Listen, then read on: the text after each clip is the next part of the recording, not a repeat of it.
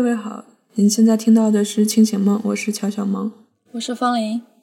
清醒梦》是一档由两个心理动力学咨询师发起的播客，我们希望能够以精神分析的视角理解世界，并且注重当下在地以及人的经验。欢迎关注公众号“何苦开心”以及零度。另外，如果你在考虑寻求心理咨询的帮助的话，也欢迎你关注“何苦开心”发起的新手咨询师黄页，开始咨询。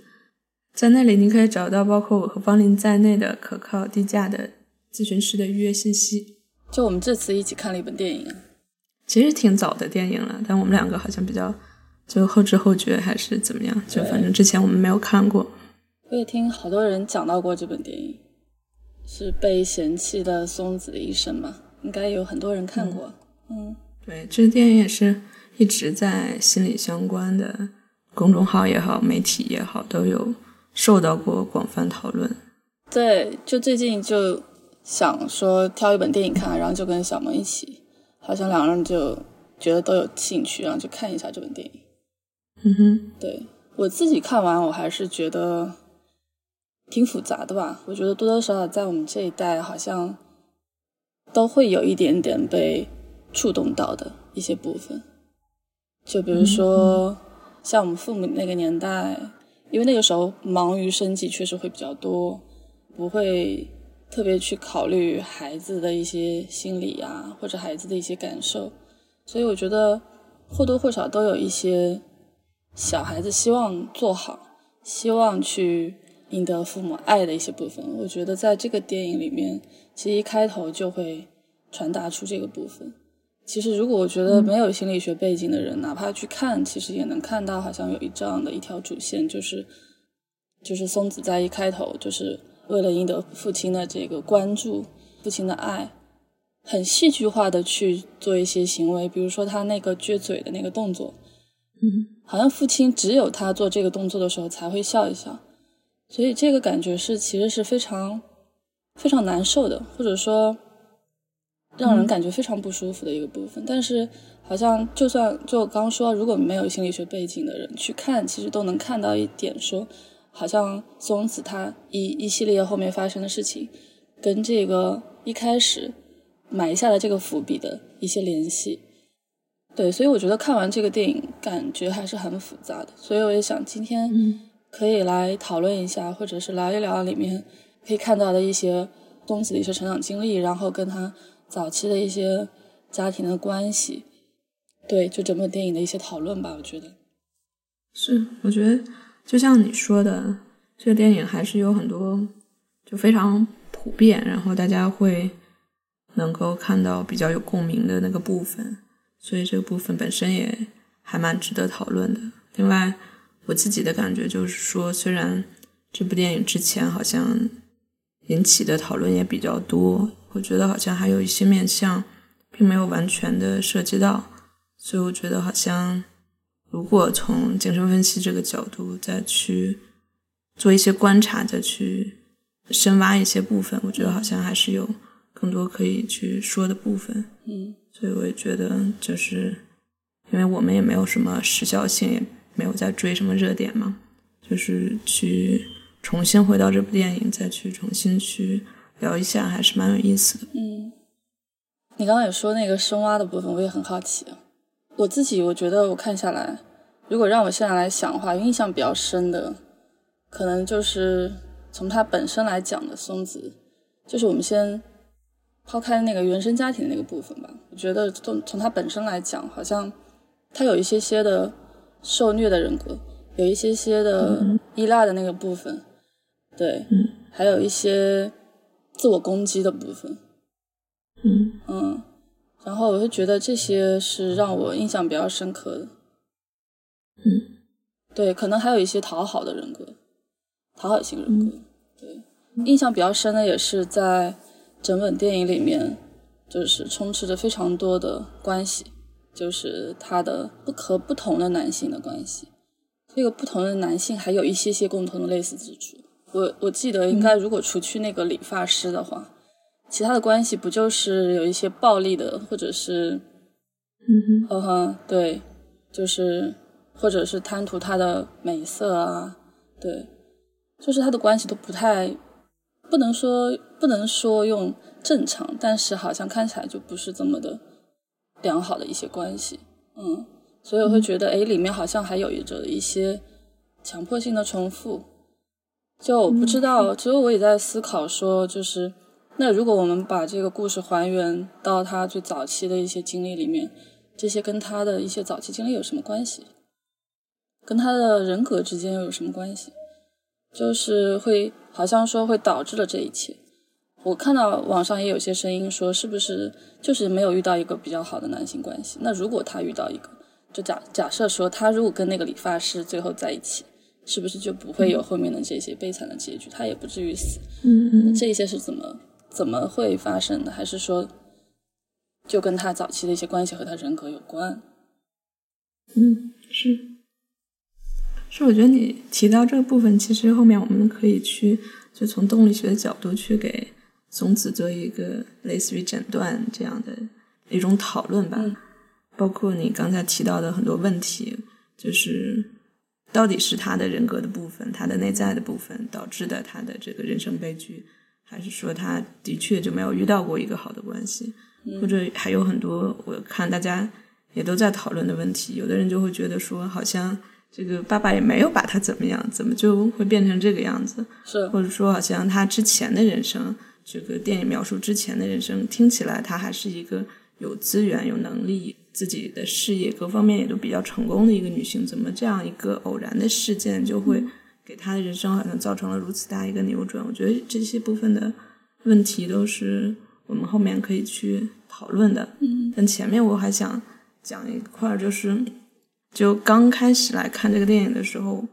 我有一个整体的观感，就是我们之前也交流过嘛，就是觉得这个画风还挺奇怪的。对，就好像它是一种。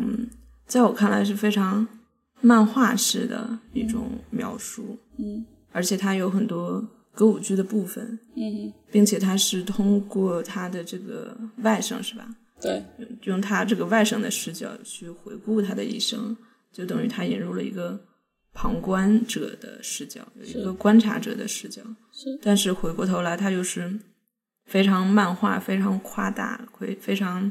好像扁平的这么一个人物塑造。好像非常极端，同时他又用这种歌舞剧的形式去，好像一定程度的去消解了这个悲惨的那个部分。对，是是，所以这个一方面是让我觉得挺惊讶的，好像和我之前听到大家去谈论或者和我预期那个部分不是特别一样。对，那另外一方面，我就在想，他好像也可以作为。就我们之前讨论那种语言的叙述的方式，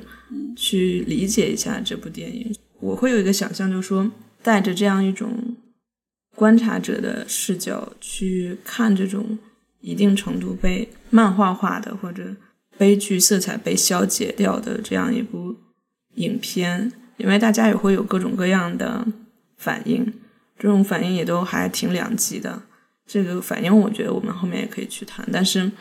有一部分人的反应就会觉得他观影体验是非常不适的，或者是引发了他很多不舒适的这样一种想法。我会想说，这样的一种表达方式是不是也是导演或者编剧希望我们跳出来去看一看人生，去对他有一个反思的这样一部分？就是我们没有去搜索他这个制作者、创作者的一些背景信息，但我就会觉得说。这样一种表达方式，是不是本身就是希望大家能够有一个反思，有一个跳出来的视角？因为好像当我们现在去看松子他的这个一生，好像非常夸张，非常就是难以理解。但是如果我们真的跳出来去看我们每个人自己的人生，可能都会有那个强迫性重复的部分，都会有那个你。不能用逻辑或者不能用理智去解释的那个部分，但这个部分其实也是就人生而为人，好像蛮本质的一种悲剧色彩，还是或者就一种挣扎这种感觉。嗯，所以就是我我们在看的时候，其实都有一个共同的一个想法，就看了前前十几分钟的时候，觉得是不是选错了电影？就是就那个画风会。跟我们预期的会有点不太一样，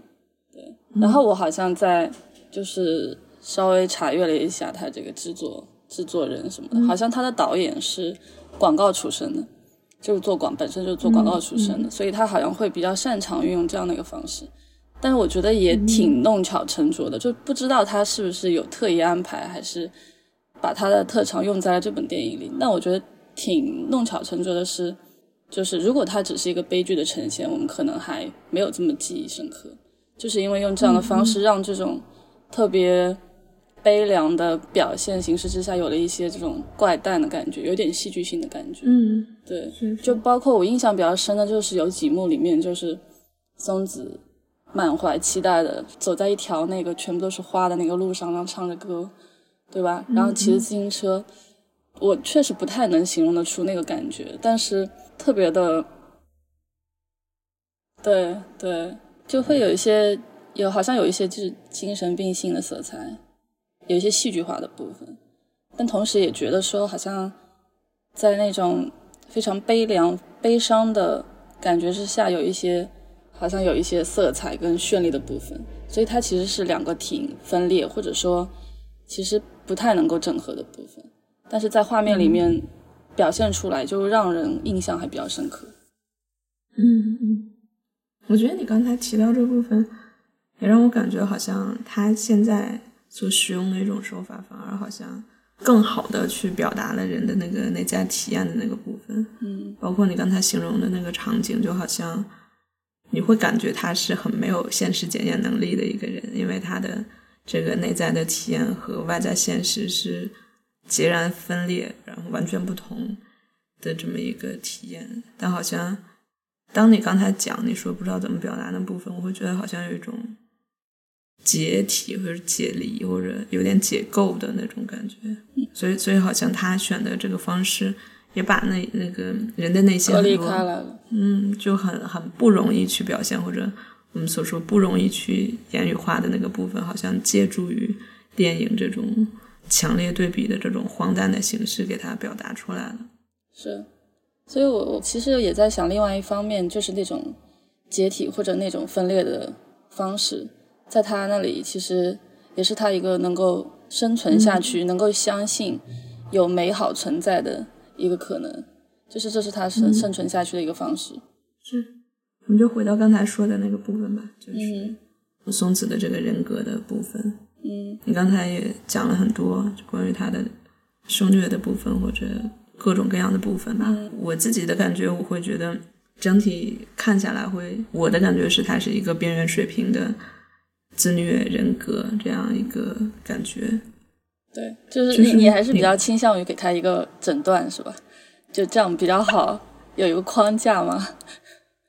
因为我我会注意到，就包括你刚才也提，就讨好型人格，或者好像就在大众媒体里面去讨论它。大家会很容易用“讨好型人格”这个词语，但是这个词是就怎么来的？我我也不是特别理解这个词，因为它好像是诊断里是没有这个的一个词，对，诊断里是没有这个的，所以我觉得这好像是就是大众文化给他去贴的一个标签，但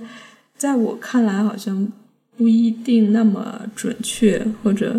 就是如果我们去还原到一个。就所谓精神分析这样一个框架里面，这样可能对我来说可能会更清晰一点，或者当我们去给大家介绍这样一个概念的时候，可能也会更加准确一点，或者怎样。嗯，但我觉得，如果我们用大众的这个说法来说的话，这种讨好表现在哪里？表现在好像就是他一味的要去，如果回顾他的童年的经历。就刚刚你也提到说，好像有人会好奇说，好像这个家里也有一定的资源，看起来好像还生活挺富足的，条件也还不错。那好像只是父亲没有给他礼物，然后没有给他给他很多关注，好像给他带来了非常深刻的印象。就我也觉得这个方面也是从一个人的情绪和感受，因为每个人的个体体质是不一样，可能是不是松子他天性就会比较敏感。然后他更需要一些关系，更需要一些来自于外在的一些关爱和爱护。可能每个人的需求不一样。那我觉得对于他来说，我觉得更多还是一些内在的情感层面的。就那个部分是我们看不到的，或者说那个那个感受是更强烈的。所以，我不知道在这样的一个成长过程之下，这个电影里我没有看到母亲了，但是我看到父亲，父亲对父亲把更多的关注还是放在那个残疾的妹妹身上。我觉得对于那个妹妹，她也会有非常复杂的一些情感在里面。对你刚才提到说，这个电影里他并没有去涉及到他的母亲，这也让我有一个猜想，就是，嗯，就是我们在精神分析里面，我们会有一个词叫望远镜式的这么一个记忆，就是如果一个人他在更早期的时候有过一些体验，那么当他体验到类似的事情的时候，他就会变得更加敏感，更加脆弱，就会有更多的易感性。所以我也有一个猜想在这里，就是因为我们不知道他母亲的信息，但有可能，比如说他的母亲早逝，或者在他的成长过程中，母亲经常是一个生病的这样的状态，或者没有办法去照料到他这样一个状态。那么，当他有了这样的更加早期的经历的时候，面对父亲的忽视。他就会更加容易去变得更加敏感，这是我的一个猜想。对你看到有一个情景，就是他跟妹妹描述自己谈恋爱的那个过程，然后被他爸爸就训斥了，在他那个很开朗的那个外表之下，就当时他就暴怒了嘛。就这个部分，我会觉得他其实承受了非常多，所以他要通过一种方式能够赢得父亲的喜欢，他必须要用讨好的方式。让对方来关注他，所以这是一个非常悲哀的一个事情。所以我在想，那种暴怒之下，那种愤怒之下，是求而不得，是我希望你关注我，但是你为什么总是看不到我的这样子的一种愤怒。嗯，是我我在想，其实好像如果回到现在的社会上，其实我们身边也会看到一些没有什么攻击性，没有什么愤怒。然后对人都彬彬有礼，非常有礼貌，你看不到他很多的情绪和感受的这样一些人，我们有些时候也会说啊，这是一个老好人啊什么的。那我觉得在这种也可以说是有一些讨好，或者是有一些顺从的背后，其实他会有很多的情绪在那边，就跟松子一样。嗯，是，所以我觉得你刚才讲的都还挺全面的，就包括。那个天性教养，或者他的这种内在和外在环境，都是一种相互作用的。但可能站在我的这个角度，我会更加认为说，虽然好像看上去父亲的做法也是可以理解的，因为妹妹的确是非常体弱多病的，非常需要被关注，这个好像看起来没有没有错。但是对于松子，在他的体验之中，他会是一个长期被忽视、长期没有被看到这样一种体验。首先，好像他这个人就没有被看到，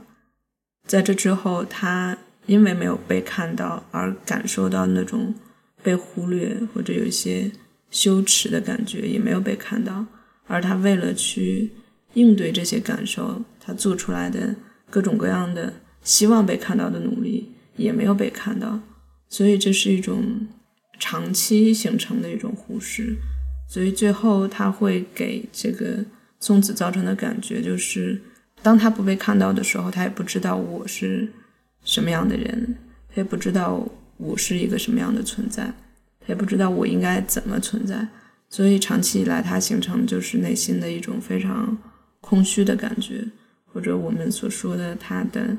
用精神分析术语来说，就他的字体没有一个核心字体的这种建立，没有一个非常凝聚的关于我的感受。所以你刚才说到那个暴怒的部分，就大家可能就对这个部分有时候看起来会觉得很难理解，就觉得就是爸爸不就说了这么一句话嘛？而且包括他最后离家的时候，对于妹妹的一些肢体上的这种生生理上的这种攻击，对。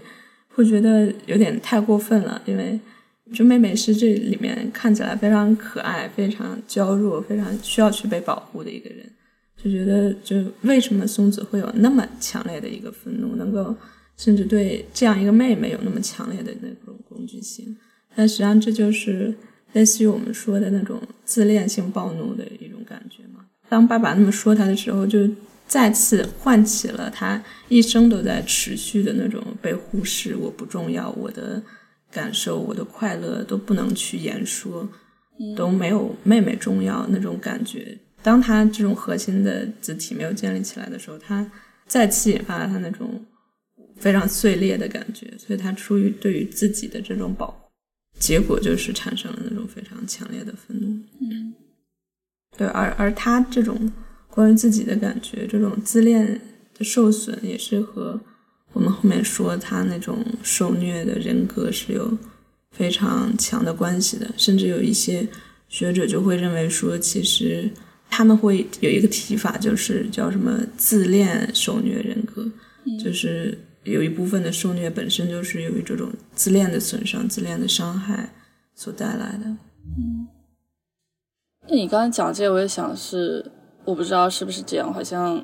就是他不断的去寻找各种各样的关系，好像就是从这个关系当中去弥补自己比较缺失的那一块，或者说变成自己的。好像自恋的那一个部分，嗯，是刚刚讲到的松子讨好的那个部分，我想到就是现在就是有很多文章也会写那种乖小孩嘛，就是很听听话的孩子。我不知道那个听话的孩子背后是不是也有讨好的部分，就是他要去赢得爸爸妈妈的一个喜欢，或者在爸爸妈妈的一些规则之下。做一些符合他们需要、需符合他们需求的那个部分，所以他外在看起来是特别听话、特别乖的孩子，就是那个顺从的背后，其实也慢慢慢慢的就是好像没有自己的那个部分，没有自己的那个空间。嗯，对，所以我会想到，就是其实这种讨好在很多时候都会都会存在吧。我我觉得这个讨好，它挺要命的一点就是。它等于我主动去阉割了自己的需求，就在我长期被忽略的这么一个情况下，我也只能去忽略我自己，这是我发展出来的一个生生存策略。在我的想象里面，它的逻辑是：当我发现我是持续被我的养育者所忽略的这样的时候，我还是没有办法去对养育者愤怒或者去对他们攻击，因为这个时候我的力量太弱小了，我还。是一个孩子，我必须仰仗他们才能去生存下来，所以我没有办法去说我的养育者是不好的，所以最后就变成了我是不好的，就是我必须要去更多的去忽视我自己或者压抑我自己的需求，这样去适应养育者的那个风格。一方面是这样我才能存活下来，但另外一方面这样我也能够得到一个控制感，就好像。如果有一天，当我讨好的足够多了，当我顺从的多足够多了，当我真的把自己消灭的时候，我就能够得到我希望得到那份爱。但是这个是不可能的嘛，所以它就变成了一个就非常悲剧性的这么一个强迫性的重复。好像这个过程里面就慢慢没有了自己的那个部分，就没有自己，就是自己到底是怎样一个人，自己想怎么样做，自己的感受到底是什么样子。这些东西好像都被隔离开来了。也想到了，就是温尼科特讲的那个假字体的部分，就是慢慢多的，好像有一个躯壳在那边，有一个有一个外壳在那边，但那个外壳好像不是被塑造出来的。它真正的那个字体的那个核心的那个部分是，就是你刚刚讲的那个比较空的那个感觉。但也不是说假字体都是不好的，就是就我们活在这个社会上。正常，如果去发展的话，都会有一些去适合我们社交或者我们人际交往的一些假字体的部分，所以它里面可能讲的是一个平衡，是一个你能够去正常的做一些社会功能的这样的感觉。嗯，对，那个壳是不是就非常厚实、非常坚硬？你也没有办法就找到自己真实那个部分和自己真实部分做连接，还是说那个假性的部分、假字体的部分是有弹性的？是？我可以去更更自如的切换的这样一个，嗯，就举个例子的话，就是所谓的假字体，就是比如说我我其实看你不是很爽，就看你其实不是很喜欢，但是我们可能要维持一些正常的社交，所以我把这些不爽放在心里，但是我正常跟你去交流什么的，我其实还是可以有这样的一些功能在的。但如果我真的把这些把这些真的部分如果真的表现出来的话，就会影响到我们正常的一些社交啊或者人际交往，嗯，就。那我觉得你刚才说那个是挺对的，就关于他这个空的部分，就因为他自己感觉非常空，所以强烈的需要和他人去建立一个连接。在电影里，他经常说的一句话，好像就是，就是类似于说有关系就比没有关系好，或者好歹这也是一个关系，或者哦，他好像说的是说，不管怎样，我现在不是一个人了，对，或者怎么样。他的原话应该是：就一个人是地狱，嗯嗯，两个人也是地狱，两个人总比一个人。对，所以我们看他那个循环，就是他好像让人印象非常深刻的一点，就是他好像总是在飞蛾扑火般的去寻找关系、寻找爱情，就好像有一点点希望，他就要付出，好像都不是百分之百，我觉得是百分之百分之一万这样的比例，这样。全部的把自己掏空的这样一种努力去追求那个关系，他完全不会去做一个预判，说这个关系可能会是什么样的。就只要有一点点希望，他就会把自己全部投身进去。这就是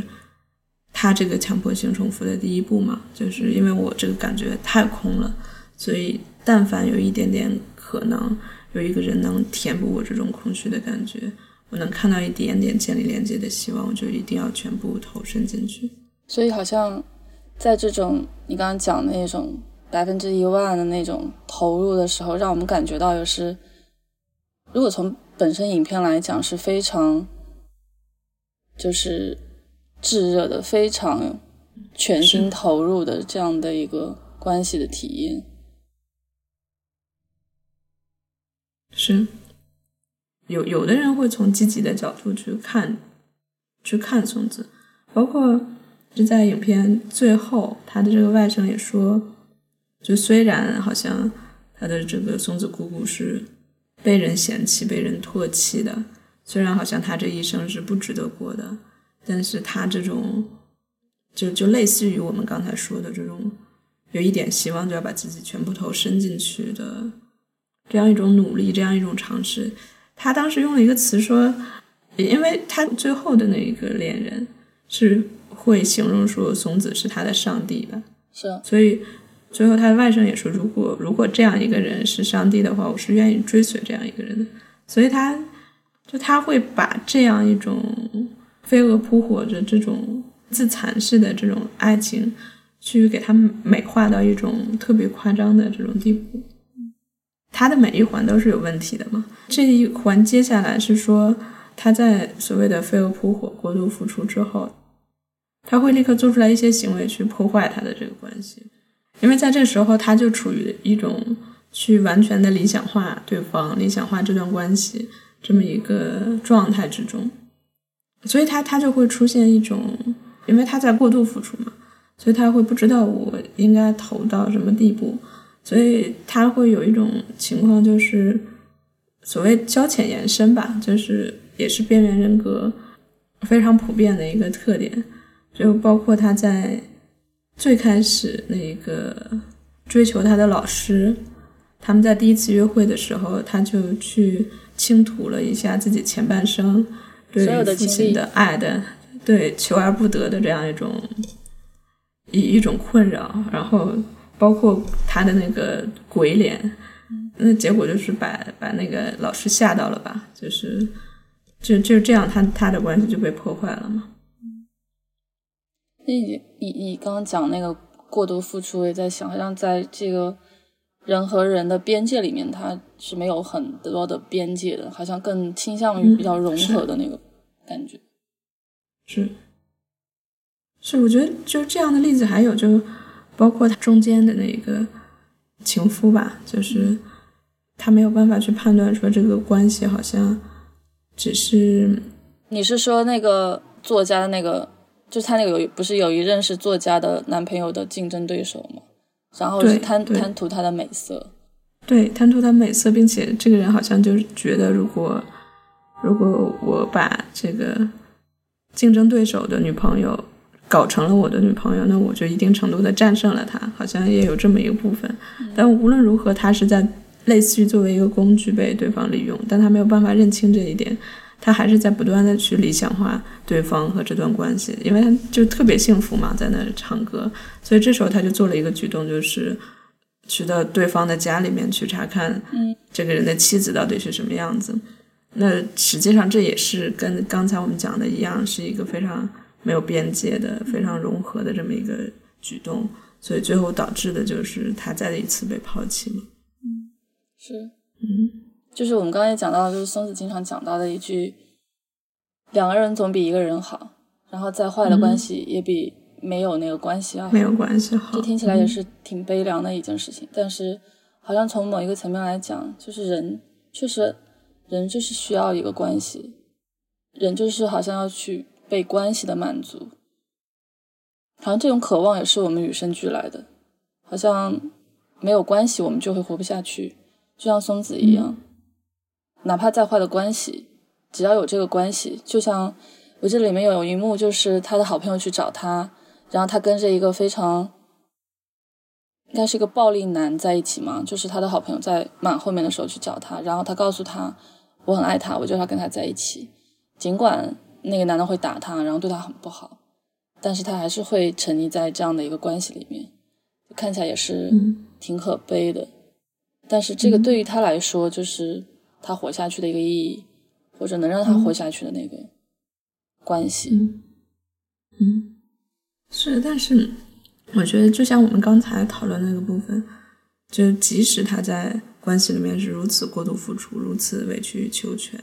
如此不计代价，但是他的这个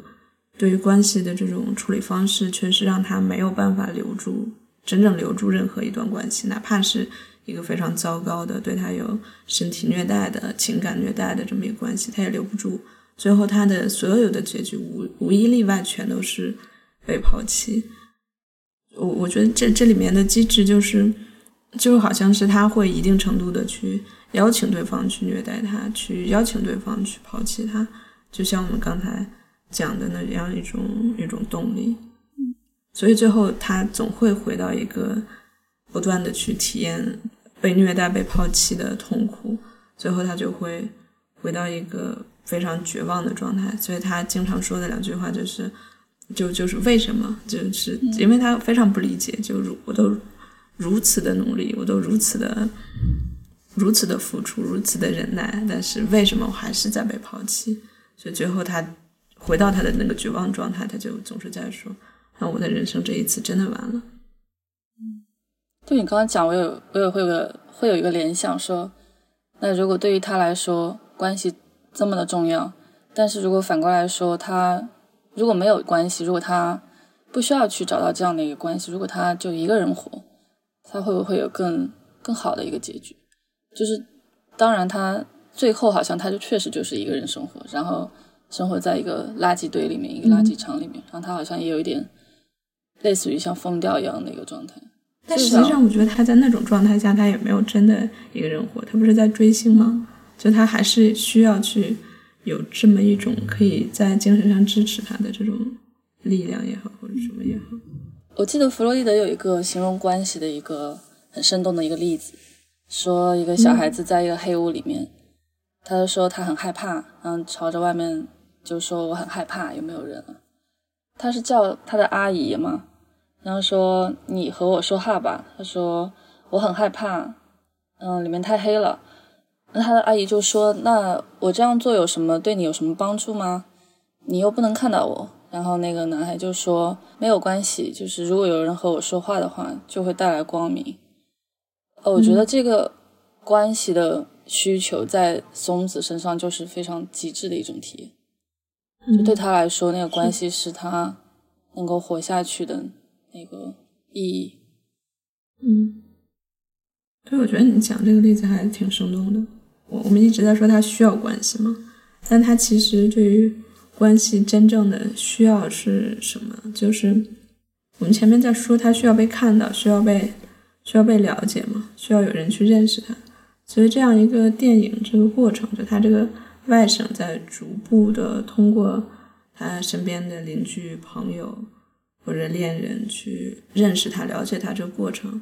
其实对他来说是挺重要或者挺完满的一个过程。虽然这个时候他已经去世了，但是我想这个过程反而就是他一生都在追寻或者挺疗愈的，在需要的一个部分。嗯。你刚刚不是提到强迫性重复吗？就是你可以，你可以再扩扩展一下吗？就这个强迫性重复的部分，我们刚才好像大概聊了一下，但可以把这个过程稍微总结一下。嗯，就好像，因为他早年的经历是处在一个一直被忽视这么一个环境里面，所以他形成的一方面就是关于自己的感觉，他不知道自己是谁，所以内心总是有一种。非常空洞的感觉需要被填补，所以他发展出来的一个方式就是你所说的这种讨好也好，顺从也好，就是他去不断的去压抑自己的需求，去去适应养育者的需求，所以他会更倾向于说我是不好的，所以我需要去不断去努力，所以所以这个部分他就有一种控制感，包括。我们前面也在讲的，他不断的，好像通过做鬼脸的方式去赢得爸爸的笑容，这也是就他能获得掌控感的一种方式嘛。嗯，就好像每当我这么做的时候，爸爸就会笑。嗯，所以这是我我能控制一种方式。所以其实对于这种有点自虐特点的这种人来说，去寻求一种控制感是他们挺大的一个动力。所以一方面他他就会去。不断的去追求关系，看到一点光，他就会完全投入。这个本身就是他追求控制感的一种方式，但是在这个过程中，他好像就会不断的去、不断的去破坏这个关系。不管是他去没有边界的侵入他人也好，渴望融合的这这样一些行为也好，还是他会以他的方式去邀请其他人去虐待他或者去抛弃他也好。所以最后，最后他就会跌入到一种不断的体验痛苦，回到绝望，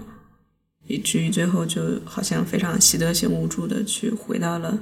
我就不再去追追求关系，我回到我一个人的状态，我也不要再去受伤害，这样就好了。所以，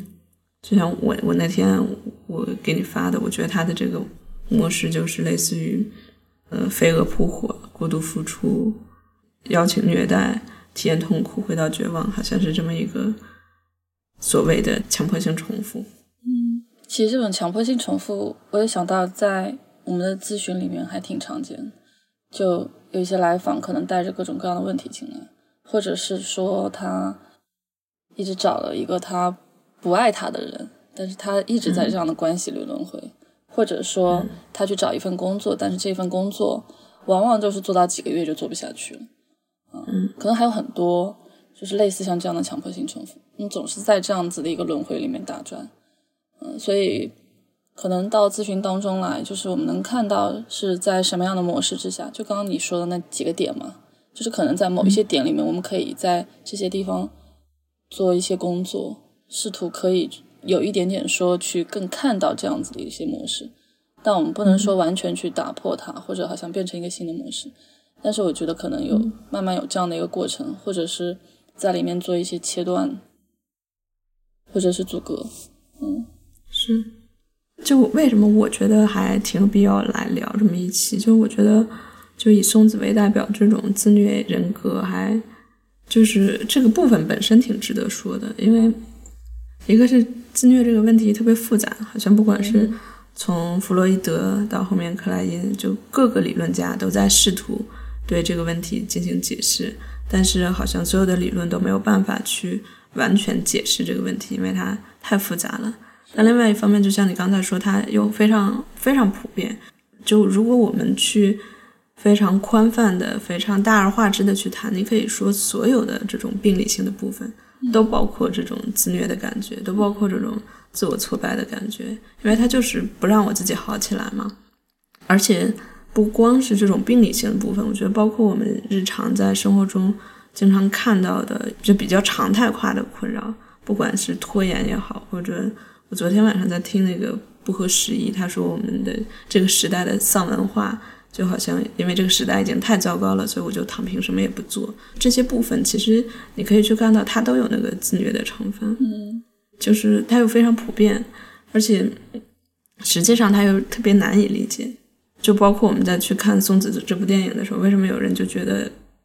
观看体验极不舒适，或者它会引发很多不舒适的体验？就是你觉得这个为什么要这样，对吧？就是你明明知道这个这个男人他就是会虐待你，为什么要停在那儿？会，因为他这种难以理解，其实这种这种自虐现象又特别难治愈。不用说，我们再去咨询关系里面去讨论说。这个自虐本身是非常难以处理的，但实际上就是我们去想一想自己身边如果有有一些朋友他们在经历这种强迫性重复，去想一想面对这些朋友你的那种无力感，就他们好像一边不断的在抱怨自己的困境，那另外一方面他实际上去就拒绝你的任何帮助，包括这个电影松子也是这样嘛，他那个朋友是非常支持他，非常想要帮助他的，但是。你刚才描述那个情景，就是他，他说我我就是跟这个男人在一起，我哪怕去地狱我也愿意。就他他不去接受任何帮助，包括这个在那个治疗里面就发展成我们所说的那种负性治疗反应，他也是特别难以处理、难以理解。就是为什么当你变好了之后，反而你要再让自己回到那种不好的状态？所以我觉得这个部分本身是还蛮值得去谈，或者值得。就是给大家做一个提醒，让大家就是有点留意，有点观察，说可能我们生活中经常会有这个部分。嗯，我不知道是不是可以这样这样去理解，就是这种刚刚你也讲到那个自虐是非常复杂的。那我我感觉那个自虐的本身，如果从松子来讲，那个底层有一些是非常自我否定的，非常觉得自己是糟糕的、不好的。就那个无意识里，好像是我不配拥有一个正常的这样子的一个关系，我就必须要在这样子的一个关系里去轮回。所以那个底层是非常自我攻击的，非常自我贬低的，认为我自己是不好的、糟糕的这一个自我体验。因为我记得，包括他跟那个作家在一起，然后那作家在卧轨之前写了一句“生而为人，我很抱歉”。对，然后我记得他好像在最后去。就是那天晚上离开自己家之前，在就他家下面不是有个像黑板一样的一个地方，他用那个红笔写下了，就是是，对，就这个部分是也让我感觉是一种非常深的一种自我的攻击、自我的贬低。那个底层就是我非常糟糕，我非常不好，我非常不值得被爱。就当一个孩子在。早期的时候，或者在他的养育过程当中，他受到父母的一些呃批评啊、指责啊，或者忽视也好，他总是要做一些归因。呃，那个归因是，要不然他就认为就父母不好，他是一个受害者，他站在受害者的位位置上；要不然他就会认为自己不好，他把这些攻击全部指向自己，就变成一种像攻击者认同，变成一种内部的一些攻击来攻击自己。嗯嗯。这个也是让我想到，就是我们所说的那种防御嘛，那种内在的一些防御机制，就是他不能用好跟坏来形容。就这个部分，在当时的他来说，他认为自己是糟糕的，是不好的，把这个部分归归责到自己，就这是让他能够存活下来、能够生存下来的方式。但是，好像如果把这个部分就一直非常固化或者非常僵硬的去。使用的时候，他就会给这个人带来，就刚刚我们说的那个强迫性重复也好，然后一种站在受害者的位置上也好，就非常固化的去把自己看作是某一类人，或者是看待自己的方式。嗯，嗯，对，我觉得你刚才讲这部分，就是我我在想，那个自虐之所以这么复杂，这么难以理解，它有很多部分就是。他的这些呈现出来特质，他都有不同的面相。就你刚才说，他特别强烈的自我攻击、自我否定、自我毁灭的那个部分，但与此同时，正是这个部分给他带来了很多掌控感和力量感。所以，昨天我不是发那个发你那个童俊那篇文章吗？嗯，它里面就讲，就你刚才所说的这种自我攻击、自我否定的部分，就是所谓原始超我的一个部分嘛。但他说这种原始超我的部分，它的底层就是一种这种全能的，就自恋带来的全能感。因为当他如此深刻的自我攻击的时候，实际上他会觉得地球是围绕着他转的，就是我这么不好，才让这个世界这么不好。就这里面就有很多那种，就是自恋的全能感嘛，就是就他这个人是非常非常重要的。所所以这个是一部分啊。而且另外一部分就是，当这个人他如此自虐、如此受虐的时候，他也会有很多施虐的部分出来。所以，就我们不能只看到松子是一个非常可怜的人，实际上他也他也杀人呀，他也会会打他妹妹啊，他身上也会会有那种很多施虐的部分在。所以，包括我们不断的说他好像不断的去进入对他来说非常糟糕的关系，但实际上。他的这些恋人，他们也都没有一个所谓的，就除了那个理发师之外，也没有一个所谓的好的结果。所以这也是一个就是非常复杂的互相作用的一个动力。嗯，所以再再回头来说，就是当我们想要去帮助这种带有自虐特质的人的一个方式，就是让他去看到是自己如何造成了自己的困境，或者自己在这个之中要承担什么责任。而不能只是一味的去同情他，因为当你去同情他的时候，你就更加加固了那种好像是其他人在欺负他，是其他人不好，但他是很无力的，他是在受害的，嗯，就是你你会把他固定在那个非常无力的、没有能动性的位置，这样使得他更难从这个循环中跳脱出来。嗯，我还觉得就比较有意思，或者可以谈一下的部分是。我看完这之后，我去豆瓣刷了一波影评，嗯，我就会发现大家的那个评价非常两极，一部分就是会去在攻击松子，或者会表达很多的不理解，或者就我刚才说的那种观影非常不适的体验。另外一方面，有的人他就会站在一种非常能够认同松子，嗯，或者我不能说歌颂松子吧，但是就是他们会认为这种。不计代价的去追求爱情，实际上也是一个非常勇敢的事情。或者，就是我觉得这种两极的这种评价本身也挺有意思的。我不知道，就是你在这个上面有没有什么想法？我我我觉得好像，呃，不论是松子，或者是对于某一些人物或者是事件，好像都会。有这样子的一些战队吧，或者都会有这样子的呈现两极的这样子的一个一个状态。嗯，我觉得可能我们这个两极来讲，可能也是站在某一个面向来说的，所以我觉得这种好像是在站在哪个面向或者站在哪一个点来看待这个事情。对，嗯，我觉得都会有这种都会有这种两极化吧，评价一个人也好，评价一部影片也好。嗯，我我自己是感觉我在想，就就前面我们也说了嘛，就松子这个电影本身也是一种非常漫画的这种夸大的手法再去讲述，但是我我就在想，当你去看这样一部电影，你自己内心的那种冲突的感觉，或者是你会对他那种不认同，或者你会觉得这个部分本身。非常不协调的那种感觉，我不知道，我会感觉它一定程度的能代表你在这个轴向上一种心理的健康程度也好，或者是或者是灵活程度也好，可能不能用健康吧。如果一个人在去看这部电影的时候，他会觉得这个是非常可以非常怎么说，非常 make sense，非常能够代入。就非常认同这个部分吧，就非常认同。你觉得他是很危险的？就就因为当我们去看一个来访者，他有一些症状吧，比如说，就是他这个症状，他是不是自我不协调的？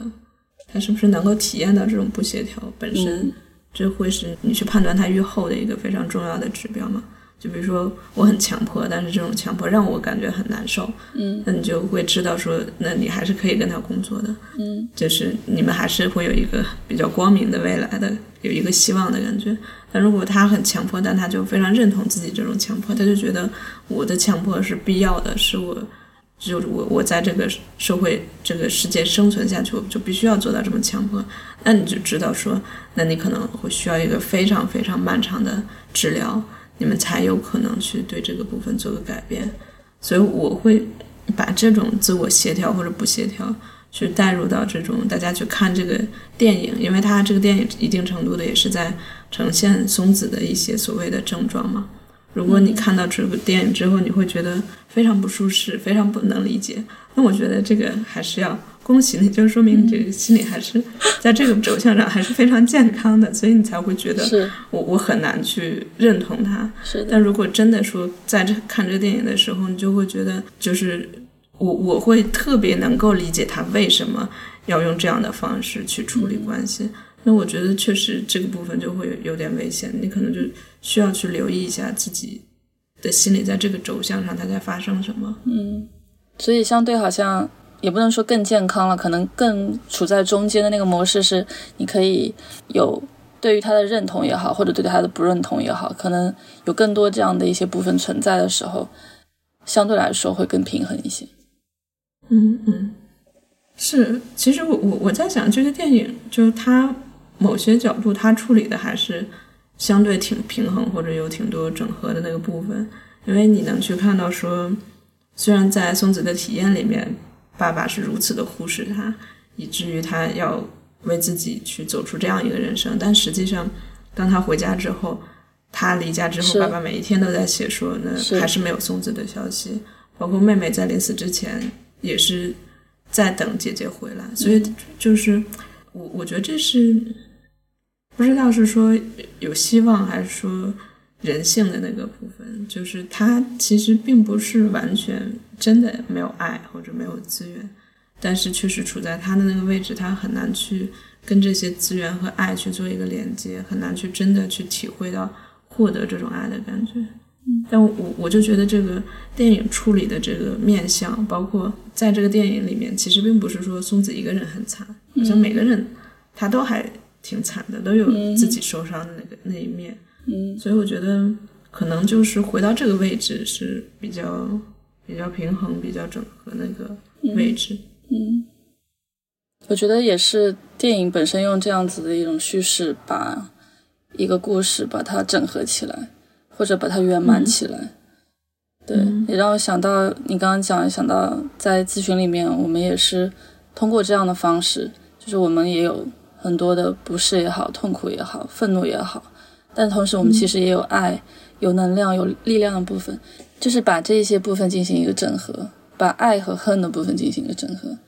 其实更多的时候也是去哀悼，包括松子最后。走上台阶去迎向光明的时候，他的侄子也好，就帮他去完成了这些部分，帮他去完成了这些哀悼，把他的经历重新经历了一遍。所以这也特别像咨询里面去整合和哀悼的这样子的过程。是，是我我我觉得你提这点就特别好，因为我看到有的人就对于他这个结尾的理解，好像说，就对于松子这样一个非常惨痛的人生来说，他只有。对吧？就是去世之后，他在天堂里面才能有一点安息。但我就觉得不是这样，就包括我们刚才讲述的这个逻辑，实际上就是就是怎么说？就当他一定程度的被他外甥所看到、所理解，那就像你说的，他就完成了一个哀悼的过程，所以他就走向了那个整合的位置。我觉得可能这样去理解，就是我个人可能会更倾向于这样的理解吧。因为最终我们还是要回到我们咨询里面，我们咨询所要去做的工作，所以我们可能也是站在这样子的一个出发点来看待，呃，我们所遭受的以前的一些经历也好，或者我们现在所经历的这些事情也好。嗯，嗯，今天可能就差不多。我觉得，因为就像我们前面说，这个自虐实在是太复杂了，嗯，所以我们今天也只能就是。借着这个电影的一些点去讲一讲，很多部分也都没有展开。比如说，可能松子它更多体现的是一种关系自虐，但是之前还会有人提出，就是有有一种类型的划分叫道德自虐嘛，包括可能更古典的一些、更经典的一些理解，就是死本能啊，或者这些部分，我们就没有怎么去设计，我们可能更多的从更加当代的一种去，更偏向字体的一种方式去对这个自自虐做一个理解，可能。就包括自虐，还牵扯出来很多施受虐那种非常复杂的东西，我们这一期也都没有办法讲到。但我觉得，我觉得就是就围绕这个电影，可能我们可以在这个部分做一个起点吧。嗯，那我们就这期到这里。嗯，好呀。嗯，拜拜，拜拜。